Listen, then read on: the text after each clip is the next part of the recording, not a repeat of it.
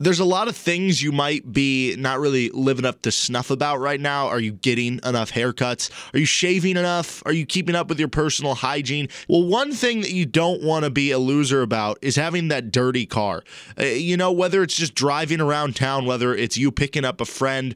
You want the clean car, and don't you want the sparkly clean car that you're proud of? Well, guess what? Tommy's Express Car Wash. They are going to hook you up with a great car wash that's going to get that car sparkly nice so that when you go to the store, everybody's looking at your car and says, oh man, where did that guy get his car washed? It's wash, rinse, repeat at Tommy's Express Car Wash. You can download the Tommy Club app today and enjoy endless washing for one low price. That's right, endless washing for one low price with the Tommy Club app. It's unlimited car washes, unlimited clean, shiny, and dry, unlimited use of exclusive app lane, unlimited access to all Tommy's Express locations, because there's a lot of them, unlimited guest service and most importantly, unlimited happiness. They've got the tools and expertise to keep your car clean inside and out. Their wash packages let you pay for the services you want, including Tommy Guard and body wax, wheel cleaning and tire gloss, underbody flush and spot free rinse, and vacuuming. So download the Tommy Club app today and enjoy that endless washing. Go to Tommy's Express Car Wash. All right, we got a lot of different things coming at you today, okay? And I'm just sensing a little bit of a lull right now. That. We don't got time for that. All right, let's go. Crank it. Crank it, Glenn Cross. Woo! Ladies and gentlemen, can I please have your attention? I've just been handed an urgent and horrifying news story.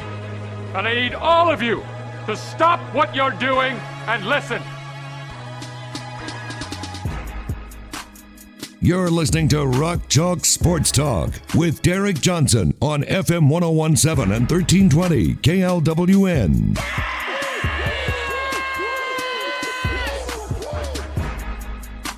Wow, the word back is very much in play today. Back has not been a word used to describe Texas, although there have been brief moments of it. The Sugar Bowl, the game against Notre Dame. I forget who was on the call. Texas is back, folks, when they beat Notre Dame. But back is a word to describe Aaron Rodgers, the quarterback of Green Bay. Adam Schefter, this is, I mean, just minutes before coming on the show here. The Packers are offering concessions and are close to an agreement that would bring Aaron Rodgers back to Green Bay for at least this season. Deal is not done, but it is close. The 2023 year in Aaron Rodgers' contract, the last one in his current deal, would be voided with no tags allowed in the future, according to Schefter. So that means he has this year under contract, next year under contract, and then that would be it. Which basically the idea here would be okay, we're going to bring him back for this year. He'll play with the team. That gives us also this whole season to while he's playing and making us competitive. We have this whole season to figure it out to further groom along. Jordan Love, he knows his target date is next year. And then next year, when Aaron Rodgers is in, is in his final year of his contract, they can trade him away next offseason when they're further prepared for this. That is interesting. But while Rodgers appears to be back, Texas football not fully back, the thing that is most not back is Oklahoma and Texas returning to the Big 12. Despite the best efforts to meet with Oklahoma and Texas, and when I say best, I don't know if I actually mean best. There were, quote, cordial meetings. Okay and their desperation play of they offered more shares of revenue to Texas and Oklahoma over the weekend. Despite all that, what's done is done. Oklahoma and Texas are headed out of the Big 12 seemingly for the SEC. The only thing that could stop that would be the vote, which seems pretty certain at this point. Maybe A&M votes against them, but outside of that, doesn't seem like anybody is going to pick up on that vote. Official letter sent to the Big 12 with intention to leave the conference for the SEC. This was the response from the Big 12 and Bob Bowlesby. Very laughable, per usual. Although our eight members are disappointed with the decisions of these two institutions, we recognize that intercollegiate athletics is experiencing rapid change and will most likely look different in 2025 than it does currently. The Big 12 Conference will continue to support our member institutions' efforts to graduate student athletes and compete for Big 12 and NCAA championships. Like many others, we'll use the next four years to fully assess what the landscape will look like in 2025 and beyond. The remaining institutions will work together in a collaborative manner to thoughtfully and strategically position the Big 12 Conference for continued success, both athletically and academically, long into the future. That last part was the most laughable. Like many others, we're going to use the next four years to fully assess the landscape will look like in 2025 and beyond. Dude, the Big 12 is dying. Maybe now isn't the time to think about your future at your conference in 2025. Maybe this is time to act now. And we know over the course of the Big 12, it has been so, so bad at being proactive. They've been reactive to everything. And even when I say they've been reactive to everything, they're not even reacting that much.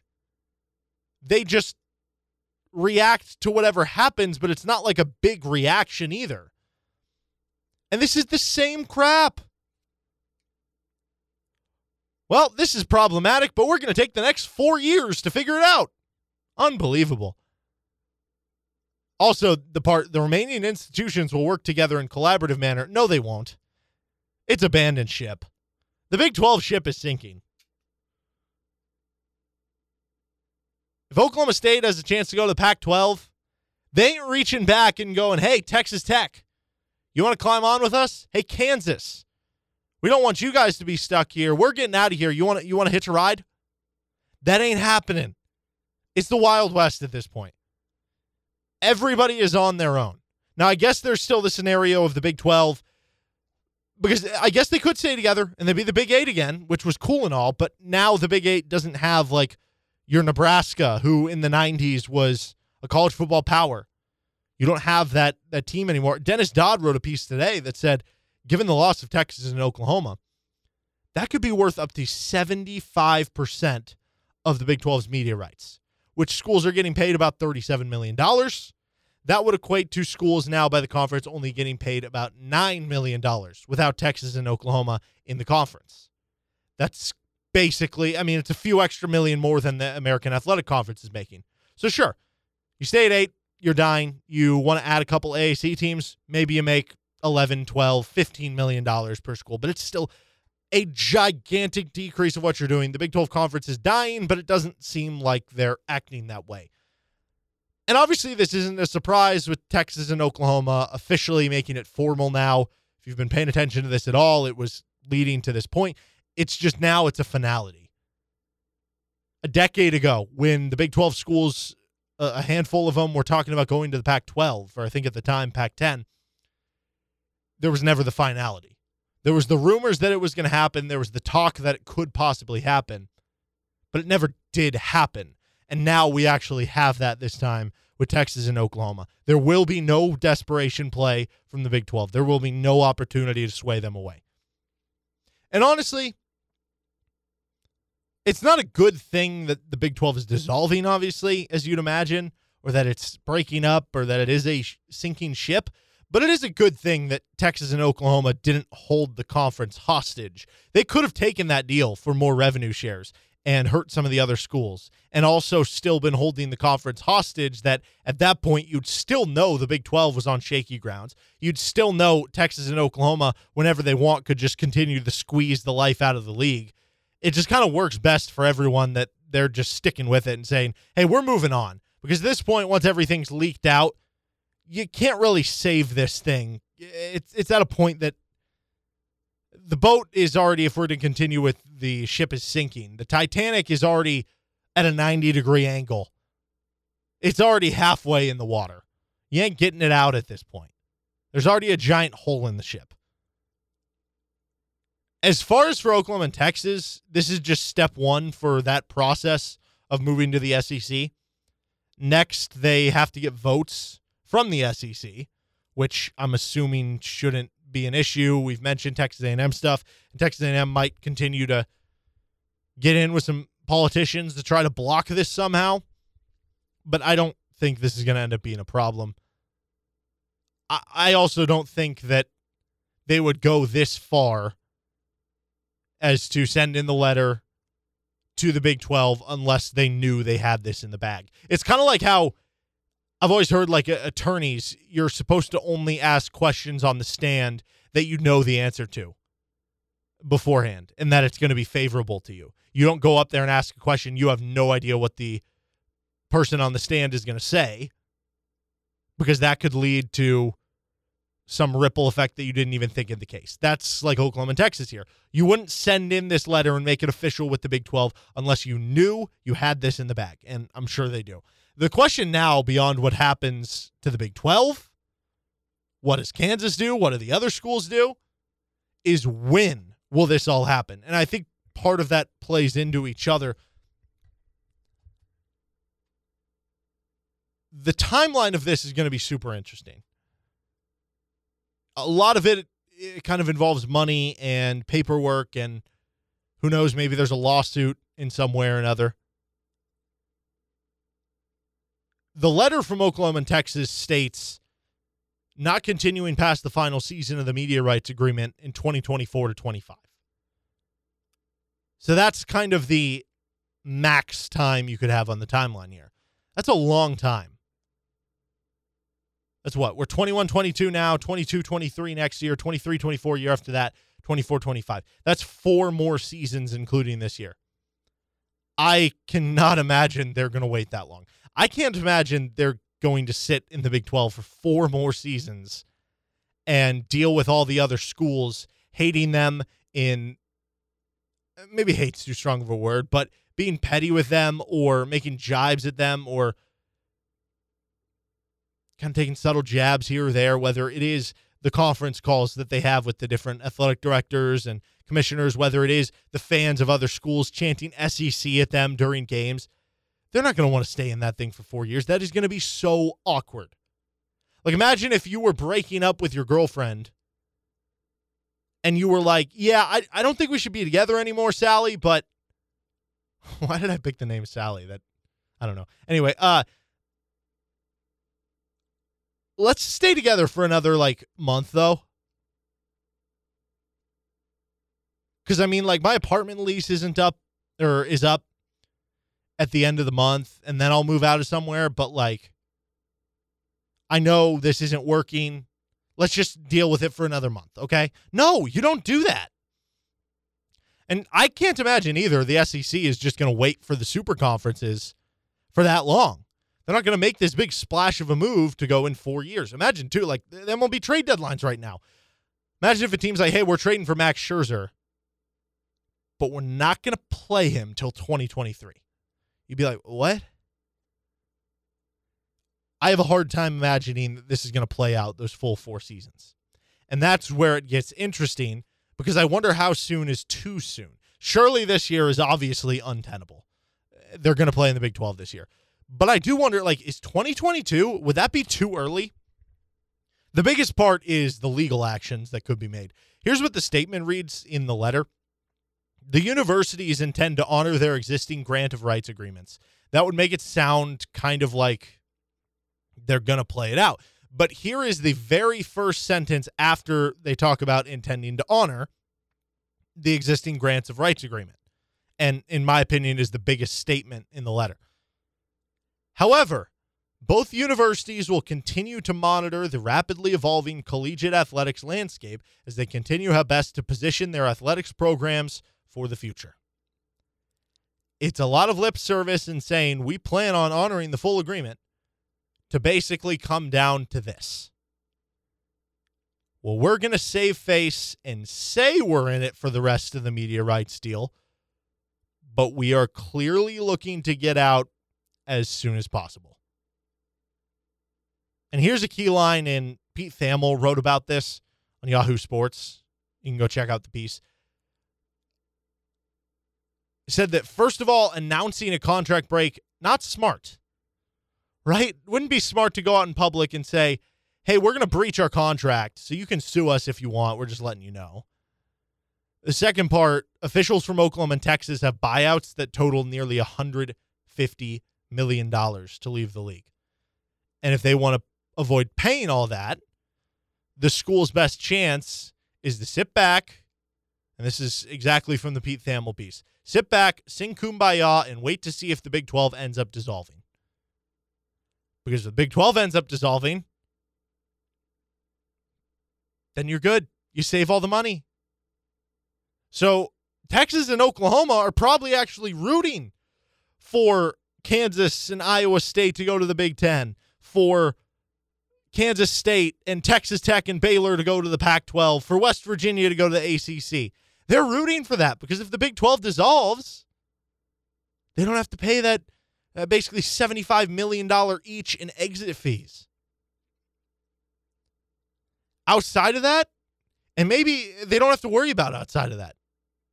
Maybe they are fine just playing the long game and hoping that it'll end by then because, again, these schools need to be proactive. So it might be the best bet. But otherwise, they'd have to pay some buyouts. And who knows? Maybe even the the schools themselves or the SEC, maybe this is part of the agreement that they said, hey, we actually are willing to do that because this is going to make us so much money in the long run. And it might make us a bunch of upfront money. I don't know if they can renegotiate the fees. I don't know what leverage they would have there. ESPN would just say, nope, sorry, we already agreed to the deal. But maybe they already are fine paying a buyout. And I think this all just reiterates the point. It's been the common thing I'll say, and I'm sure I'll say it many times again. KU needs to move quickly. They need to be proactive about realignment. Certainly, the Big 12 ain't going to do it. And how about this quote from Jamie Pollard? This was unearthed by Dennis Dodd of CBS Sports. This was from Jamie Pollard, the Iowa State AD, from 2016, five years ago. The Big 12 exists because we have Texas and Oklahoma in the room. If we take Texas and Oklahoma out of the room, we're the Mountain West Conference. Time to leave the sinking ship, and Texas and Oklahoma, now that they have officially sent their letter to the Big 12, the ship, it's a sinking. FM 1017, 1320 KLWN's Rock Chalk Sports Talk.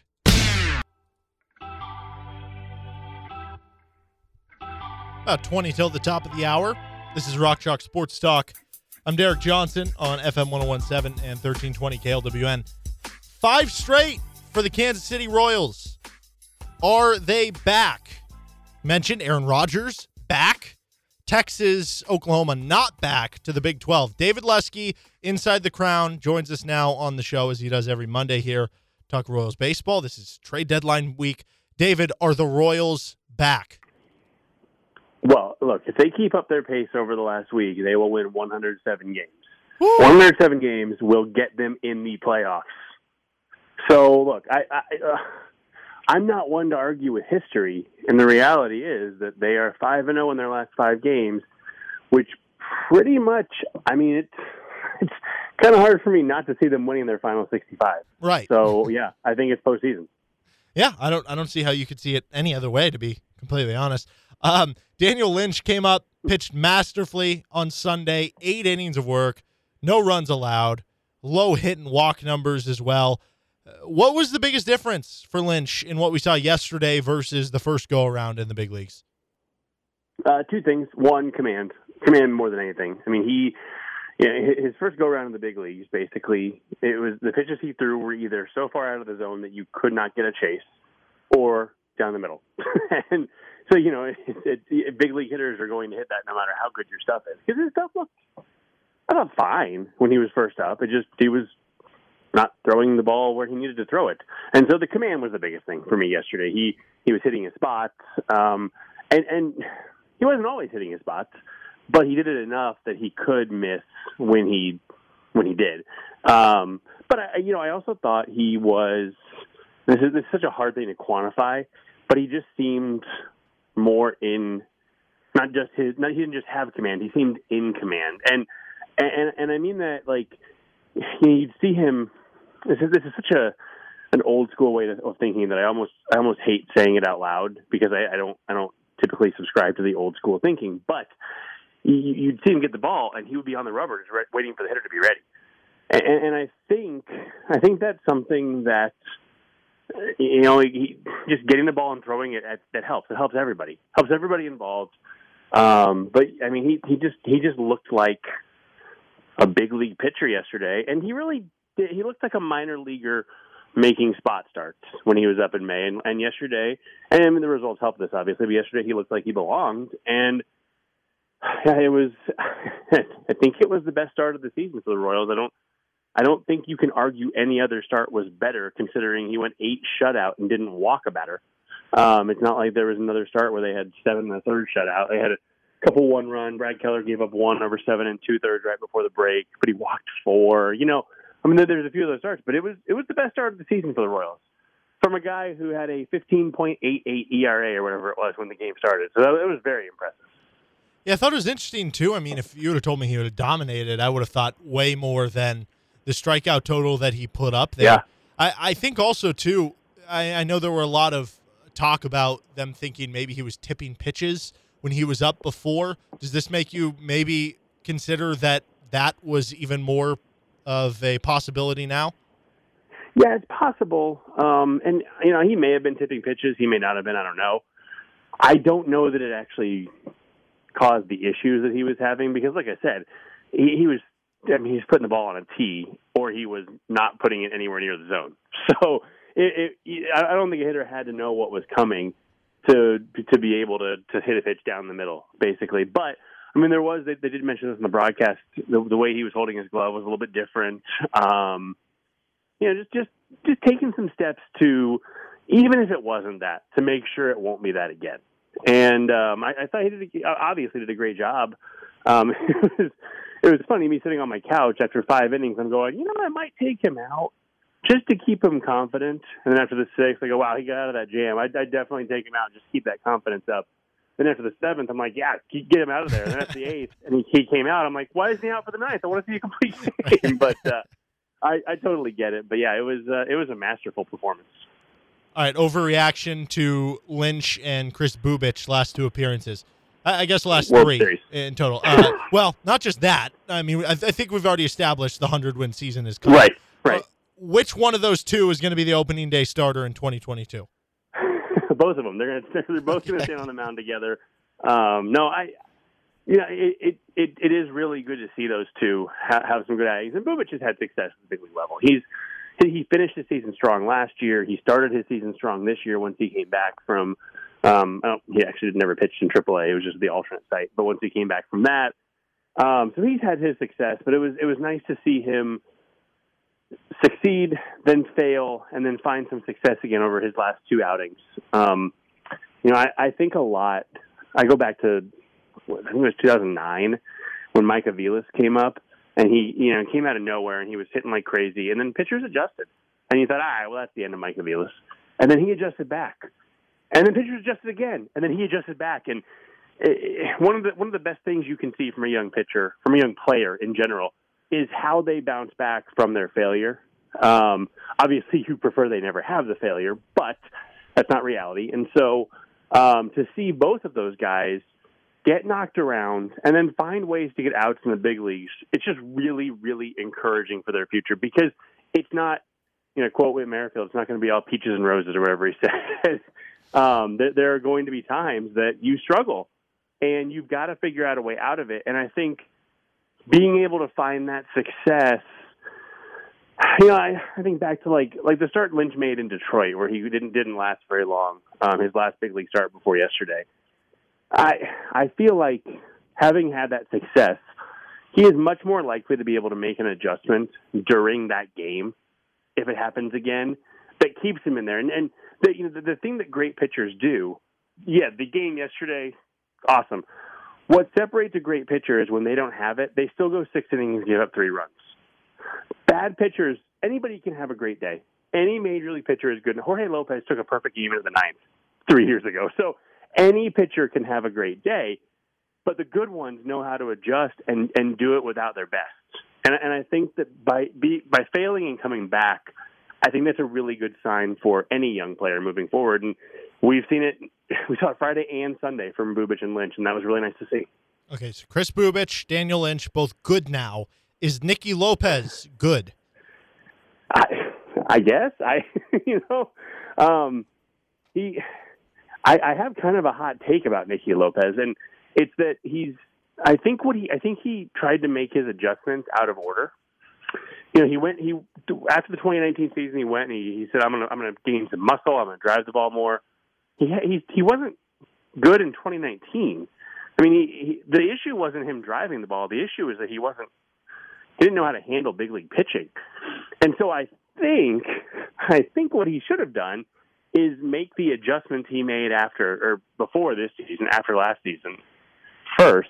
And now that he's done that, see now I'm all on board. I said go go out, yeah, put some muscle on, add ten home runs, give yourself a chance to hit eight to ten balls out of the park now. Now that you've got that that baseline of big league success, I think that actually makes more sense because yeah, I mean I think he's kind of figured out you know a lot of how to handle big league pitching, how to how to work your way on base when you're you know maybe not as not as strong, maybe not as good as some other guys. Even I, I would go as far to say. Um, it's just been really impressive to watch his progression this season, and not not just offensively because he he made a couple plays at shortstop. I think back when Mondesi came back in, I guess it was late May, um, when he when he the the night that he actually hurt his hamstring, he made a play coming in. On the play, he hurt his hamstring. Apparently, he made that play coming in, and I thought Nicky Lopez can't make that play. Lopez is solid. He's a solid defender. Um, at shortstop, he's great at second. He's solid at shortstop, and I go, Lopez can't make that play. I, I don't. I'm not convinced Lopez can't make that play anymore. He showed me so much defensively as well that, yeah, I think he's turned himself into a really solid big league player. And like I said, now I think would probably be the time he wants to go into the offseason and say, okay, now that I've got this base, I'm going to add some strength. I, I think that makes a lot more sense in the order he did it. We're talking with David Lesky of Inside the Crown. The trade deadline is this Friday. Uh, who do you think is more likely to get traded, Whit Merrifield or Jorge Soler? Oh boy, uh, honestly, I think Jorge Soler because, and it's not that he's going to bring back more. It's not that the Royals are going to get a top two prospect for for Jorge Soler because they're not. Um, but I think I think they're asking for so much for Whit Merrifield that he, he could go. Look, if the Mariners get totally desperate and say, "All right, fine, we'll do this, whatever, whatever this is," I, I think it's certainly possible that he could go. Um, it's just it's kind of hard to see it happening. You know, when you look at the, the Adam Frazier trade from yeah, was that yesterday? Yes, whatever it was. Um, he brought back the Padres the highest rated pro, the highest rating I saw for um, I'm blanking on the the top prospect's name, starts with an M, or Mark Marcano or whatever it is. Mm-hmm. The highest ranking I saw was five, and that's on MLB Pipeline. Most places had him eight to eleven in the Padres system. Frazier and Merrifield are pretty comparable. Merrifield's a better runner; he's got more team control, but Frazier's probably been the better bat over the last two seasons. Um, you know, it's they're they're pretty comparable players, and, and so the Royals likely aren't going to get a whole lot more than that, and I don't think that's enough for them. Which is why I think some team will say, "Hey, we've seen him hit four homers in five games. You know, whatever it'll be on Thursday or Friday at that point. We think we think it's worth our number 33 prospect, which I think the Royals would do in a heartbeat. I don't care who it is, to see if he'll hit 15 homers in two months for us. And so I think he's more likely to go just because of the willingness of the Royals to deal him for whatever. Um, but again, I look if a team gets desperate, Merrifield could easily go. Scott Barlow could go. Mike Minor could go. There, there's a lot of options here, and it's. Um, I feel like this is setting up for us to be really annoyed and disappointed on Friday when nothing happens. but, uh, but yeah, I mean, I, I, I, there are definitely a lot of possibilities. Well, that was, I mean, you mentioned Scott Barlow, so that was going to be my next question. Who do you think is more likely to get traded from the pitching staff, Danny Duffy or Scott Barlow? Oh, you know, I, I've I've heard some. I won't say rumblings because they're not even that loud, but uh, Barlow's been popular. He's been a popular name. Um, that said, Danny Duffy may not pitch until September. We don't know. That that's the problem with Duffy. We don't know when he's going to be able to get back on a big league mound during a game. And it sounds like the Dodgers, Giants, and Padres don't care. As long as he's able to come back this season, they are still interested. Now it knocks down the return and all that, but if Duffy's if he's already on the injured list until September 1st and he's only got 30 games in the season left, does I think that makes the Royals more likely to move him than if they would have had him for 60 games, 65 games, 60, you know, whatever it is. Um, so I think he's more likely to get moved, but I it's I mean it's dangerously close to 50-50 with those two. Um, like I said, I've heard I've heard some Barlow talk. Um, if you really want to get crazy, the Mariners could use a reliever too. If you want to go Whit and Barlow, and and then then they might be able to get what they want. Um, just don't know if it's the best idea to package two of your better trade chips for in one package. I you know I don't know what the answer to that is, but um, yeah, I'd say Duffy is like slightly like more likely, but it, it's it's awfully close with those two. We're talking with David Lesky a few more minutes here of Inside the Crown. Uh, do you think there is any case to be made at all, and maybe this would be on the idea of holding on to a guy like Whit Merrifield, that the Royals, while trying to shop guys who maybe they're free agents after the year, should actually be buyers if it's for a player with multiple years left on their contract? Yeah, I mean, I, I think we know what the holes are moving forward. Um, well, we don't we don't necessarily know what all the holes are, but we know where there's definitely a hole. Center field, as an example, is definitely a hole. Um, with young pitching, I think you can safely say that if a top of the rotation starter was available for 23, 24, and 25, or even 23 and 24, um, obviously 22 also, the Royals probably would jump on that because, it, it, you know, they, they have a lot of pitching prospects, but it would be nice to have one guy who you know is good. And so the, the name I've floated before, Herman Marquez, the Rockies say they're not trading him. They may not be, I don't know. But he's a guy who's under team control through 24, I believe you know, if they can go get him, I think that makes a lot of sense.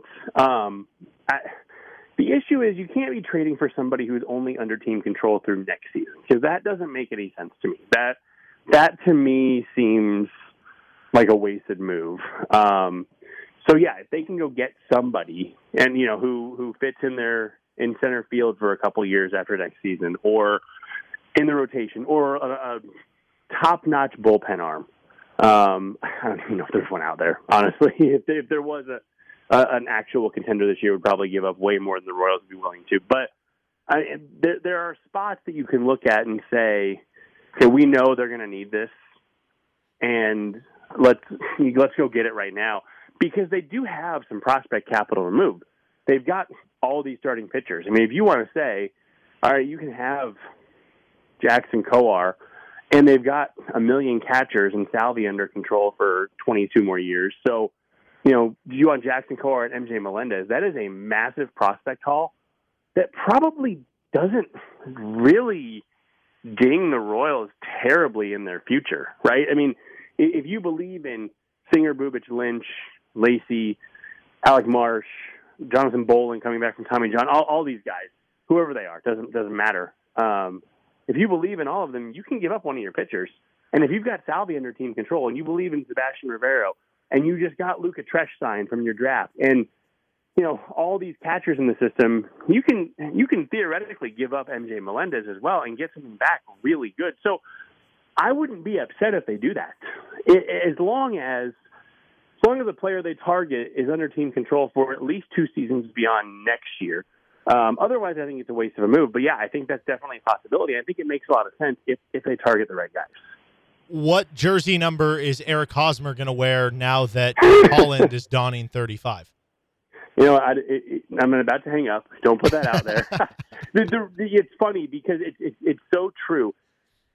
You know, I, I thought all along, okay, the Royals are going to trade for Hosmer at some point when they when he signed the deal with the Padres. This is three years ago, for whatever it was, four years ago. I thought this, this is a they're going to they're going to trade for him at some point because the Padres are going to say we don't need him, and the Royals are, don't have a first baseman coming through. I, I'm just counting our lucky star, all of our lucky stars that Nick Pratto has emerged this year because if he hadn't, uh, Hosmer might already be a Royal. I mean, honestly, he might already be in Kansas City. Um, and it, and it would kind of make some sense actually if they didn't have anybody to to to come up and play first base. But thankfully they do. I don't think it'll happen, um, but I'm guessing that Holland will give up his 35 when it does. So, yeah, there's your answer. he is David Lesky. You can check out all his work. Subscribe to his Substack, Inside the Crown. It's awesome getting to read it every day, just right to your email. Getting the weekend recaps are, are worth it and everything that David provides. David, thank you so much for the time. Definitely. Thanks, Eric. All right, that's David Lesky, Inside the Crown, here on Rock Chalk Sports Talk, FM 1017, 1320, KLWN. Depend on it. Four o'clock hour here on Rock Chalk Sports Talk, FM 1017, 1320 KLWN. Coming up a little later this hour, Michael Swain, who runs the Iowa State Cyclones account for 24 7 Sports on their website. Similar, we always talk to Scott Chase in of fog.net. It's that for, for Iowa State. He's going to join us to talk Iowa State. We kind of took a bit of a detour last week due to me being out for surgery related reasons, and we're unable to continue on our KU football opponent season previews. But we still have the three non cons in the book. We have Baylor in the book for KU's first Big 12 opponent. Iowa State is their second Big 12 opponent and fifth game overall. So, coming up here in a little bit, we'll talk with Michael Swain previewing Iowa State and what to expect in that possible game. But first, we do a segment every Monday now called Case of the Mondays, where we go over some of the things that may have happened over the weekend that you may not have been in tune about. When you come in on Monday and you're not feeling real well, does anyone ever say to you, sounds like someone has a case of the Mondays? No. No, man. First up, NHL draft occurred. I don't really have any takes about the draft itself, about players, and certainly you're probably not listening to the show expecting me to break down who the San Jose Sharks took at pick seven. I just bring this up because I love the format of how the NHL draft works, and I think it should be instituted in at least the NBA. It would probably be pretty perfect, honestly, for the NBA. NFL, MLB, like the, the way they do theirs probably works best for the way those leagues are run. But tell me this would not work for the NBA. All right. So here's the first part. To be eligible for the NHL draft, it is any North American player who turns 18 by a specific date is eligible for the draft. Any non North American player, and when I say specific date, it's basically set on like, oh, it'll be by September, blah, blah, blah, this year. So any player who turns that by the specific date, um, any non North American player can be drafted at any age if they are at least 18 by then. And then if a player is 18, they must declare themselves eligible. But if a player turns 19 by that date, they are automatically eligible for selection in the draft. So, got it? If you're 18 years old, you declare yourself eligible, you're in the draft. If not, you got to wait till you're 19. Once you're 19, you're automatically in the draft. All right, that's part one. Part two is the signability part. If a player is not drafted by the age of 20, that player becomes an unrestricted free agent. A player not signed by a drafted team within two years can re enter the draft, assuming they are still eligible, and they are not eligible. And if they are not eligible, will become unrestricted and a free agent. A team has the rights of an NCAA player until 30 days after the player leaves the college. If a player is drafted a second time, they cannot re enter the draft. If a player has entered the draft twice and has not been selected, they then become free agents regardless of age. A non North American player cannot be signed unless they are drafted first. So, international players have to be drafted first.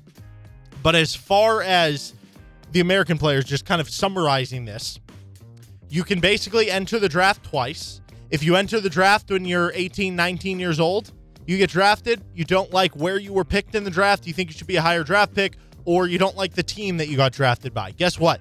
You can re enter the draft another year. So you just don't sign with that team, you re enter the draft the next season. Um, also, you could get drafted after your freshman year, after you're 18 years old. I could get drafted, say, you know, by the uh, New York Rangers in the first round after I was 18 years old after my freshman season, but go, okay, that's awesome. I really want to go play pro, and I love the fact that now I'm secured into being a first round pick, but I, I want to continue my college career. I want to get my degree, or I just love being at this school, whatever it is. You still get to remain that. So now you can go back to school and be in school for two years, three years, four years, however long you want to be in school. And once you leave school, you now have 30 days from once you are done being an NCAA player to sign with that team. That's pretty cool, right? And I, I think it allows for situations where, you know, what happens if, for instance, Ochai Agbaji just said, hey, I really want to stay in the draft. I don't know if I'm going to get drafted, but I want to risk it. Well, then he just enters the draft. He doesn't get drafted, and then he gets to go back to school, and then he gets to be drafted again the next year. Or if he does get drafted, what if he gets drafted later than he thought? What if he gets drafted as a late second round pick. He thought he was going to be an early second round pick. And he says, you know what? I'll just come back to school and I can either be drafted in the next season or maybe he says, "No, I'm fine with being drafted there, but I still want to I want to go compete to win a national championship in college." So, I'm to go compete to win a national championship in college and then I know once that season's over, I got drafted the year before, those rights still retain and I get to once I'm done just sign with that team. And then yeah, once you're not drafted twice, you can just sign with anybody. So in theory, you could after your senior year if you've not been drafted twice entering the draft, if you had a really good senior season after you weren't on anybody's radars your first three years, then it's just open market. And that's really cool as well. And then obviously there's some compensatory picks for you might be asking, well, that might suck for a team. What happens if they don't sign their first round pick? Well, they get like compensatory picks. So they get like extra, basically early second round picks. It's basically like in between the first and second round. I would love this for the NBA. And it would kind of add to the idea of, well, a lot of these kids are just leaving early, even if they're not ready. Because now they could go back to school, but know that, hey, I have security here. I was already drafted in the first round. I know I'm going to get a guaranteed contract as soon as I leave college, but I want to come back and try to win a title this year. Or I want to come back and do this. Like just having that security would be awesome and having the ability to enter the draft and not get drafted and then enter the next year too, that would be awesome as well. Because then you have more situations of guys who I, I don't know if like Devon Dotson, for instance, would have actually come back to KU after he was undrafted. You know, maybe he still wanted to on a two-way contract, you're still making hundreds of thousands of dollars to play basketball. So maybe he still wouldn't do it. But now the NIL is there too. Maybe Devon Dotson gets undrafted and he goes, okay, I'll come back to KU. I'll make a bunch of money with NIL being the face of Kansas basketball, and I can re enter the draft next year and hope I get drafted and hope my stock boosts up. I think that'd be a huge win for the NBA, and they should do it. I, I think they did have a portion of this at one point. I don't know when it changed, but I do remember like the reason why the Celtics got Larry Bird. You might be thinking, well, what do you mean? How did the Celtics get Larry Bird? They are a team that historically has been one of the best NBA franchises in history how did they wind up with Larry Bird? Or how did the Lakers, another great franchise, wind up with Magic Johnson? I believe that, like in the case of Larry Bird, he was drafted after his freshman or sophomore year, but this rule was around and you could go back to school even after being drafted. And once you were drafted, the team just owned your rights. So Larry Bird went out back to school, junior season, leads Indiana State to the national title game where they eventually lose to Magic Johnson and then he goes pro. But by being drafted a year or two before, the, the team already owned his rights. And it would add to scouting. It would add to the idea of we want to get on these kids early. We want to draft a bunch of freshmen, even if they're not going to come out right away, just in case they blow up into something in a couple years. It would add another aspect to the draft. They probably don't want to do that from the NBA perspective, just because of the standpoint of it creates even harder work for the guessing process of figuring out who's good and, and who's not. But I think from a player empowerment standpoint, from a getting more players to make wiser decisions, having some players come back to school, not being worried about the financial obligations, that'd be a huge win if the NBA took on what the NHL currently does. Olympics continued on over the weekend. Men's basketball lost to France, snapping a 25 game winning streak. The last loss for Team USA was Argentina in the 2004 Olympics honestly, if this was just a bad game or a big upset, you can get over it. It would still be like, wow, what is going on with Team USA basketball? But if this was a one off, okay, I, maybe the other team made a bunch of threes or something. This is a trend. That's the issue. They've lost three of four games dating back to the exhibition season. They've lost five of eight games overall in international competition. Yeah, that's right. Team USA is three and five in their last eight games. They are just a bad basketball team right now, which is weird to say with everybody on the roster. 2019 World Cup in China, I didn't even know this. They finished seventh. They went just two and two in the exhibitions. Now they're 0 and 1 at the Olympics. I don't know how this team can be considered the favorite at this point. Like, how does the team with Kevin Durant, Damian Lillard, Zach LaVine, Jayson Tatum, Devin Booker, Jrue Holiday and company. How do they shoot 36% from the field? Our guys not gelling? Are we not giving enough credence to how much familiarity and chemistry matters in basketball? Is the roster just a bad fit of guys in terms of playing or not playing together? Like, do you need more point guards? Do you need more facilitators? Do you need more centers? Is the roster just a a, a bunch of guys who don't fit to the international game? Are the difference in calls from what players are getting in the NBA versus the refs in FIBA is that affecting it? Uh, certain guys, if you just play deep in the playoffs or in the finals, are you too tired to be able to perform highly in this?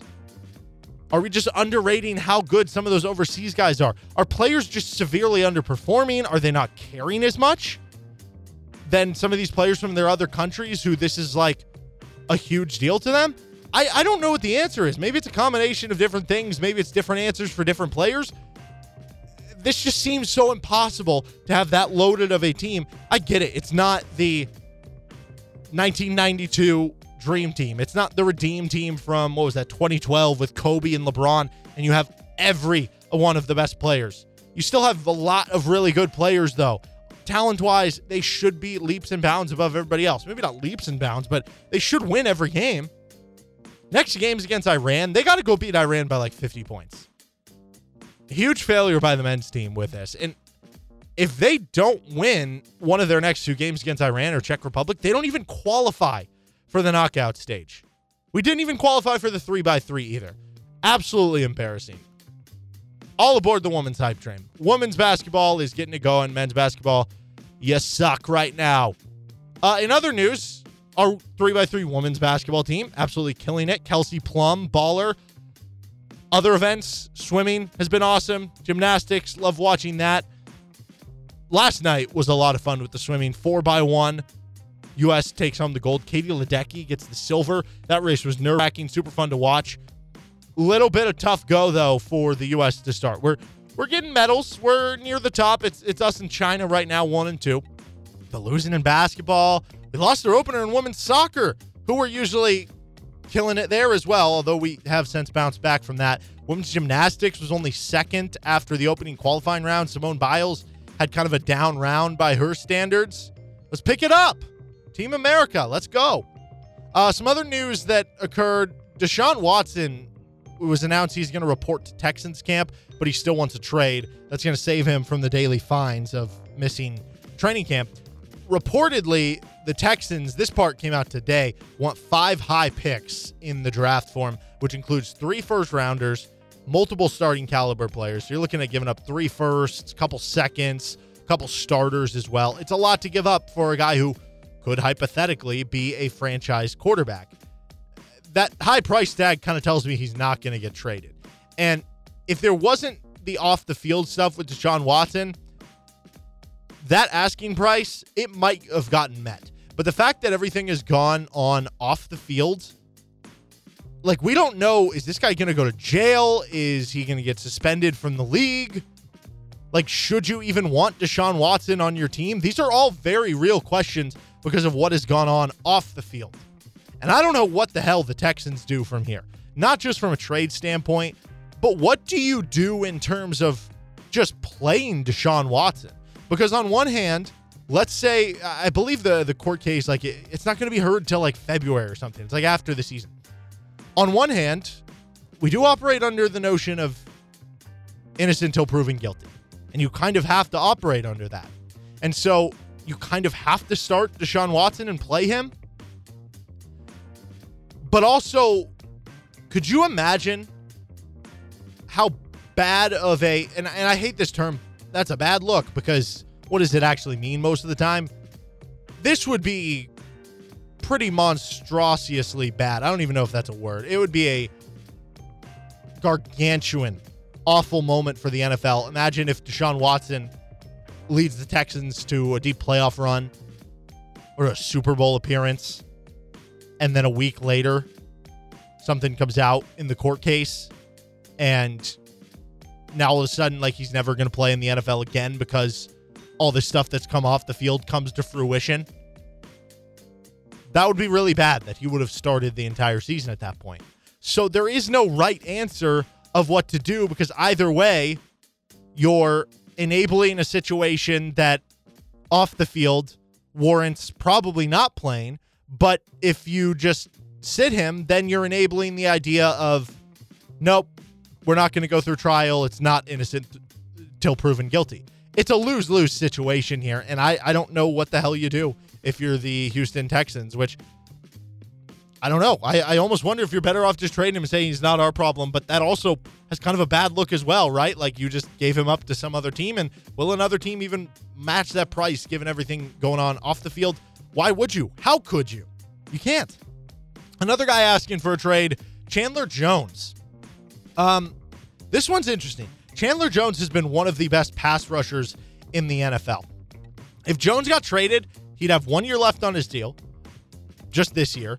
And based on the salary and the dead cap and the signing bonus and all those salary cap terms that you imagine in the NFL, a new team would be paying him about $15.5 million. Not doable for the Chiefs if that's what you're wondering. However, this is why it's interesting for Kansas City. What happens if Frank Clark's legal situation leads to him being unable to play? I believe there's an exempt list. What happens if he gets on that and the Chiefs aren't paying him his money that year? What happens if because of some of the things that have gone off off the field, if the Chiefs cut him or his contract money doesn't totally count due to the off-field issues, or if Clark is in any way suspended, his guaranteed money could lose that term of guaranteed and be money the Chiefs could work off of, henceforth cutting him and opening up the cash for Chandler Jones. If this all incurs, Frank Clark gets suspended for the off the field stuff with the gun, and in his contract, it is able to void the guaranteed money. You could open up as much as $18 million by cutting him at that point, even despite the dead money that you take on, which combined with your current cap situation, which you have a little under $8 million right now, you would have enough room to make a trade for Chandler Jones. So, meaning at that point, given Clark getting suspended or having legal punishments, you'd be both looking for a replacement pass rusher to replace Frank Clark, and you would have the money to open up for the trade. I have no idea what it would cost for Chandler Jones. Again, he's an elite player at a position of elite importance. He's also in the final year of a trade and he's request or of a deal and requesting a trade. So to make this clear, if you're making this trade and you're Kansas City, it's probably only for a rental, given that he's only under contract for one more year, given how tied up you are in cap for this year, for next year. He might only be part of your 2021 roster. That is, unless you want to get into the conversation of cutting a bunch of guys, not bringing back Tyrann Mathieu and a couple others. If you want to win a Super Bowl, though, with the caveat that a Clark situation leads to him not playing and not counting toward the cap. That's the only if here. If that doesn't happen, you don't have a chance to afford Chandler Jones. But if that situation does happen with Frank Clark, I say why not? Give it a shot. Give up a second round pick for another good shot. And I don't even know if that's enough. But give up a second round pick for another good shot at a title, and you have a couple C. Jones kind of dominating on the D line. FM 1017, 1320 KLWN's Rock Chalk Sports Talk. Coming up, we're going to preview Iowa State KU football's fifth opponent, first opponent in the month of October. I'm Derek Johnson. This is RCST.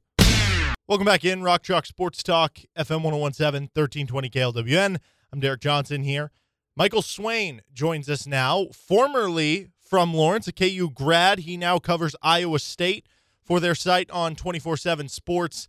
We've been doing all our football previews last week kind of got derailed with my appendectomy, but now we do get back onto this with Iowa State, the next opponent for KU. We previewed the three non con teams, we previewed Baylor, Iowa State, the opponent after that. And the Cyclones are absolutely loaded headed into the season. They bring back a majority of the starters on both sides of the football. Michael, what's kind of the buzz around Iowa State right now? Is is there legit talk about a possible college football playoff appearance? Yeah, it's so interesting with Iowa State because on the outside, there is a lot of buzz of talking about Iowa State being a potential college football playoff contender, but you know, inside the program, I don't think that's really what they're focused on. I think that was one of the big things that at Big 12 Media Days that I took away was that they're not really focused on that. And that's kind of been the hallmark of the Matt Campbell program at Iowa State is that it's very much focused on one day at a time, regimented. How can I get better today? And it seems like they've really taken that on to where it's all about the process. It's not really getting caught up in we need to do this to get to the college football playoff. It's hey, if we treat every week like you know we need to win this week, they can make it to the college football playoff, win the Big 12 title game. You know they made it there last year, of course, but fell a little short due to some turnovers. But I think it's some one of those things where inside the program, the expectations I think they do have um, big expectations for themselves, but it's not something they're going to vocalize. I think in the public. As far as as what gets the team over the hump from being a team that almost won the Big 12 title. They were so close to beating Oklahoma after they already beat them in the regular season. Eh, from getting from where they were last year, which was a great season, winning the Fiesta Bowl, to winning that Big 12 conference, to being a college football playoff contender. What's kind of the talk about what they need to take that next step? Yeah, I think it really is a lot uh, about Brock Purdy because, you know, obviously Iowa State is Breece Hall, who is going to be a Heisman contender again this fall. Probably someone that's going to be a challenging for the Doak Walker Award as the best running back in college football. He's someone that really kind of raises the floor for Iowa State because, you know, if you think about Iowa State the last few years, it's been really good defense, offense is good at times, but can also be a little turnover prone at times. So you have Breece Hall, so you know you're going to be able to run the ball, you know, a good amount of the time. And I think it's going to really kind of rely on what Brock Purdy does because I think you saw it last year at times where early on in the year Brock Purdy wasn't at his best, and Iowa State lost to Louisiana. Um, they were able to beat Oklahoma, but Brock Purdy, I didn't, he didn't have his best game in that win, but you look at later on in the season when Iowa State really started smacking teams, it was because Brock Purdy went on this stretch where he averaged like 10 yards a completion, um, or 10 yards an attempt, I should say, on like 75% completion. He was on fire to end the year, and Iowa State looked like a juggernaut to end the season. And then you look at the Big 12 title game, for example, and Iowa State comes up short, and Brock Purdy has multiple turnovers. Um, and so, if you can imagine what Iowa State could maybe do if Brock Purdy doesn't have, I believe it was three turnovers in the Big 12 title game. So I think a lot of it's going to rely on, you know, what Brock Purdy is like because he's someone that if he plays like he did at the back end of last season, he's someone that can really raise the ceiling of Iowa State's offense to where they really can be a one of those top four, top five programs in the country. What has gone wrong for the team at the very beginning of the season? Last year, you lose to Louisiana, who they ended up being a really good team. Year before, almost losing to Northern Iowa, and then I believe losing to Iowa in the non-conference portion of the season. Is is there just something that takes this team a little bit of time to get rolling into the year? Yeah, it's interesting because that was kind of a topic of conversation this off season was how can Iowa State, if they have these big kind of goals on maybe from the outside, you know, looking at the, the schedule, right?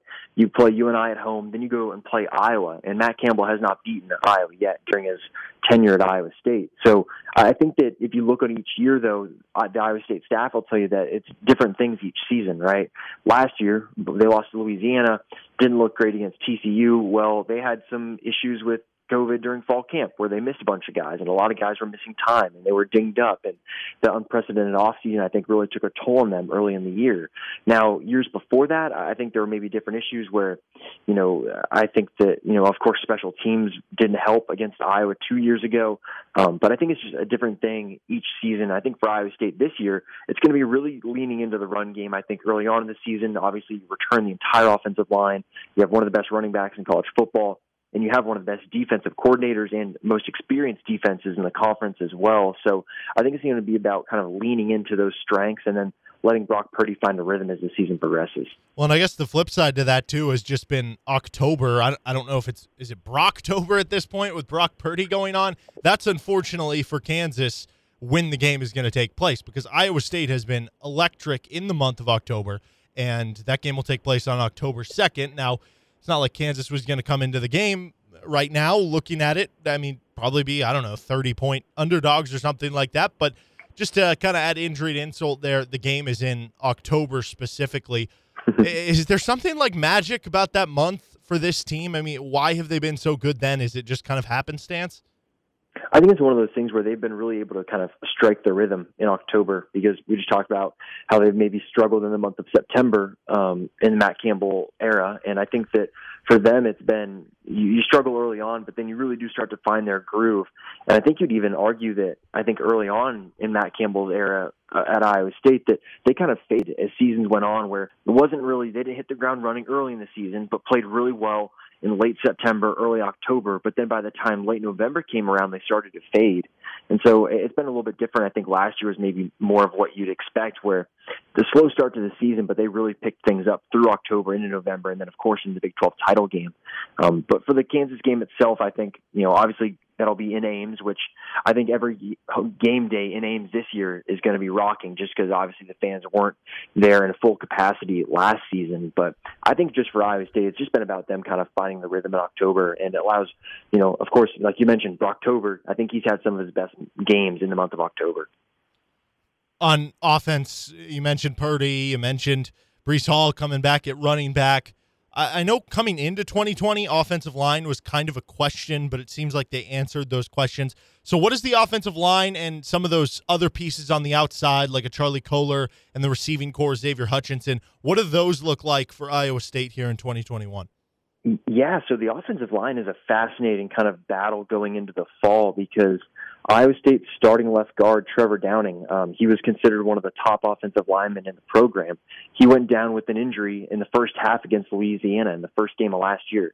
Ended up missing the entire season. It forced some reshuffling along the offensive line to where a, a younger guy, Daryl Simmons, came in and really flashed at times. Maybe wasn't the most consistent player for Iowa State and then the right tackle position wasn't necessarily most consistent either. Joey Ramos started the season there, but he suffered an injury. Then a, a redshirt freshman, Jake Remsburg, came in, played really well, but then he suffered his own injury in the Big 12 title game to where then Joey Ramos had to come in in that game and then the Fiesta Bowl. So going into this fall, you have kind of seven guys that have started multiple games throughout their Iowa State careers. So they've got a kind of a decision to make to see kind of who are the best five that can roll kind of on a week to week basis because it's a good thing to have is depth issues, right? Where you got so many bodies that can fill those offensive line positions, which is a, a new problem for Iowa State, which is just a good one to have. And on the outside, I think obviously Tarique Milton is going to be someone that all of my eye on. He had a kind of an injury riddled season last year. He played only a handful of games. It didn't really look like himself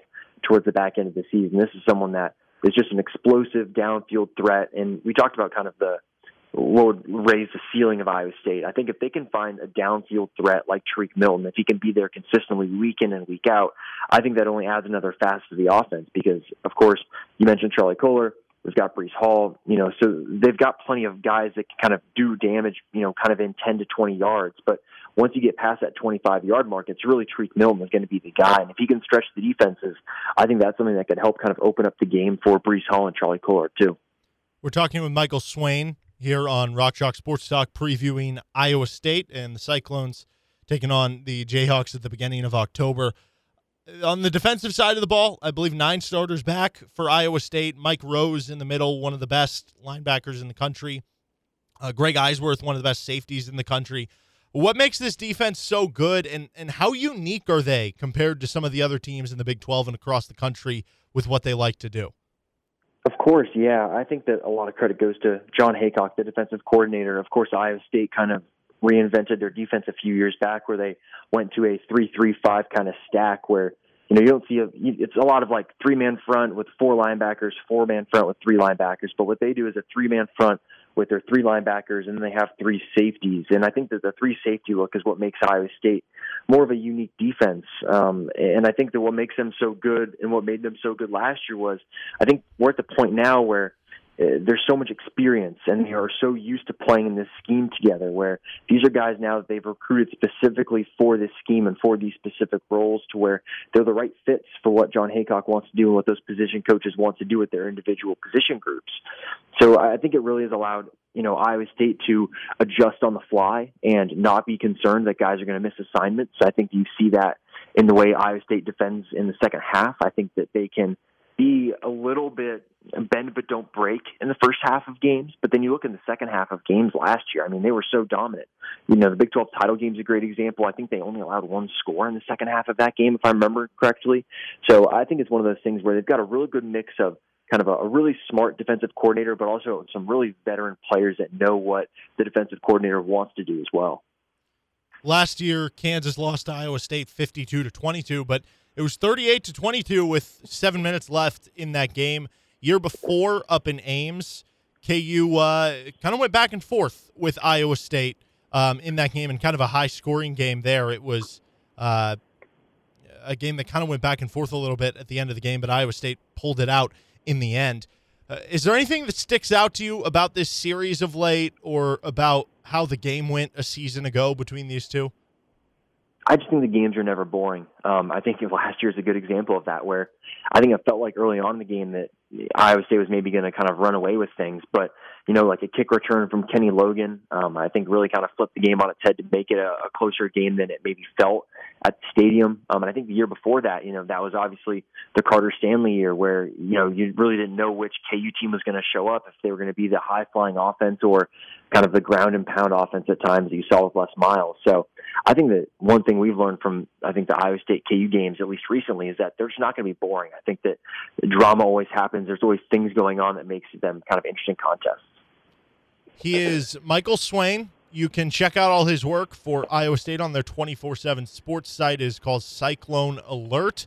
Helping us preview the Cyclones here today. Michael, thank you so much for the time and uh, looking forward to talking to you down the road in a KU Iowa State Big Ten championship game in Indianapolis. I love it. Thanks for having me on, Derek. Good to be back. All right, that's Michael Swain of the 24 7 sports for Iowa State. Again, if uh, I guess you're listening to this and you know somebody who's a Cyclone fan or you are, Cyclone Alert is the name of the site. Michael always does great work. He used to work for fog.net with Scott Chasen and got his own work working for Iowa State. So enjoyed catching up with Michael. And that's the thing with this Iowa State game. With the non conference games, you can convince yourself that KU could win or be in it late. Even the Coastal Carolina one, even though Coastal Carolina will probably be a double digit favorite in that game, KU was kind of in the game late last time against Coastal Carolina. You could convince yourself they're in that game. I think they could beat Duke. They should beat South Dakota. The Baylor game, kind of the same way as Coastal Carolina. They'll probably be double digit underdogs, but it's a game that you could foresee yourself being down 24 to 17 at the start of the fourth quarter, something like that. The Iowa State game, probably not that way, just because of the fact that you're going to be, I don't know, 20, 30 point underdogs. Iowa State, if everything goes to plan, is going to be a team who's a top 10 team all season long and maybe is a dark horse for the college football playoff.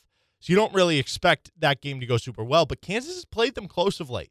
41 31 was the score back in Ames last time they played there.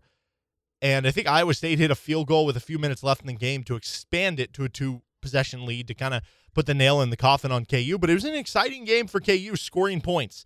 Last year, as mentioned, it wasn't a super close game, but KU did make it a little closer than you might have thought it was going to be. It was seven minutes left in the game, only down by two scores. So this has been a series that KU has maybe made a little bit more interesting than you'd think it would over the last couple years. But I think more so learning about Iowa State is more so learning about not necessarily the path of how it can be done or that's the only way for it to get done, but it just gives you hope as a KU fan, or really as, as a fan of any smaller college football team, your non blue blood, so to speak, of that it can be done. That when you put the pieces together, when you find the right diamonds in the rough, when you coach them up the right way, when you have a good scheme, when you're unique with how you do it, and when you have that special year where all that coincides with bringing back a lot of talent and having the experience, special things can happen. And that's what happened for Iowa State last year.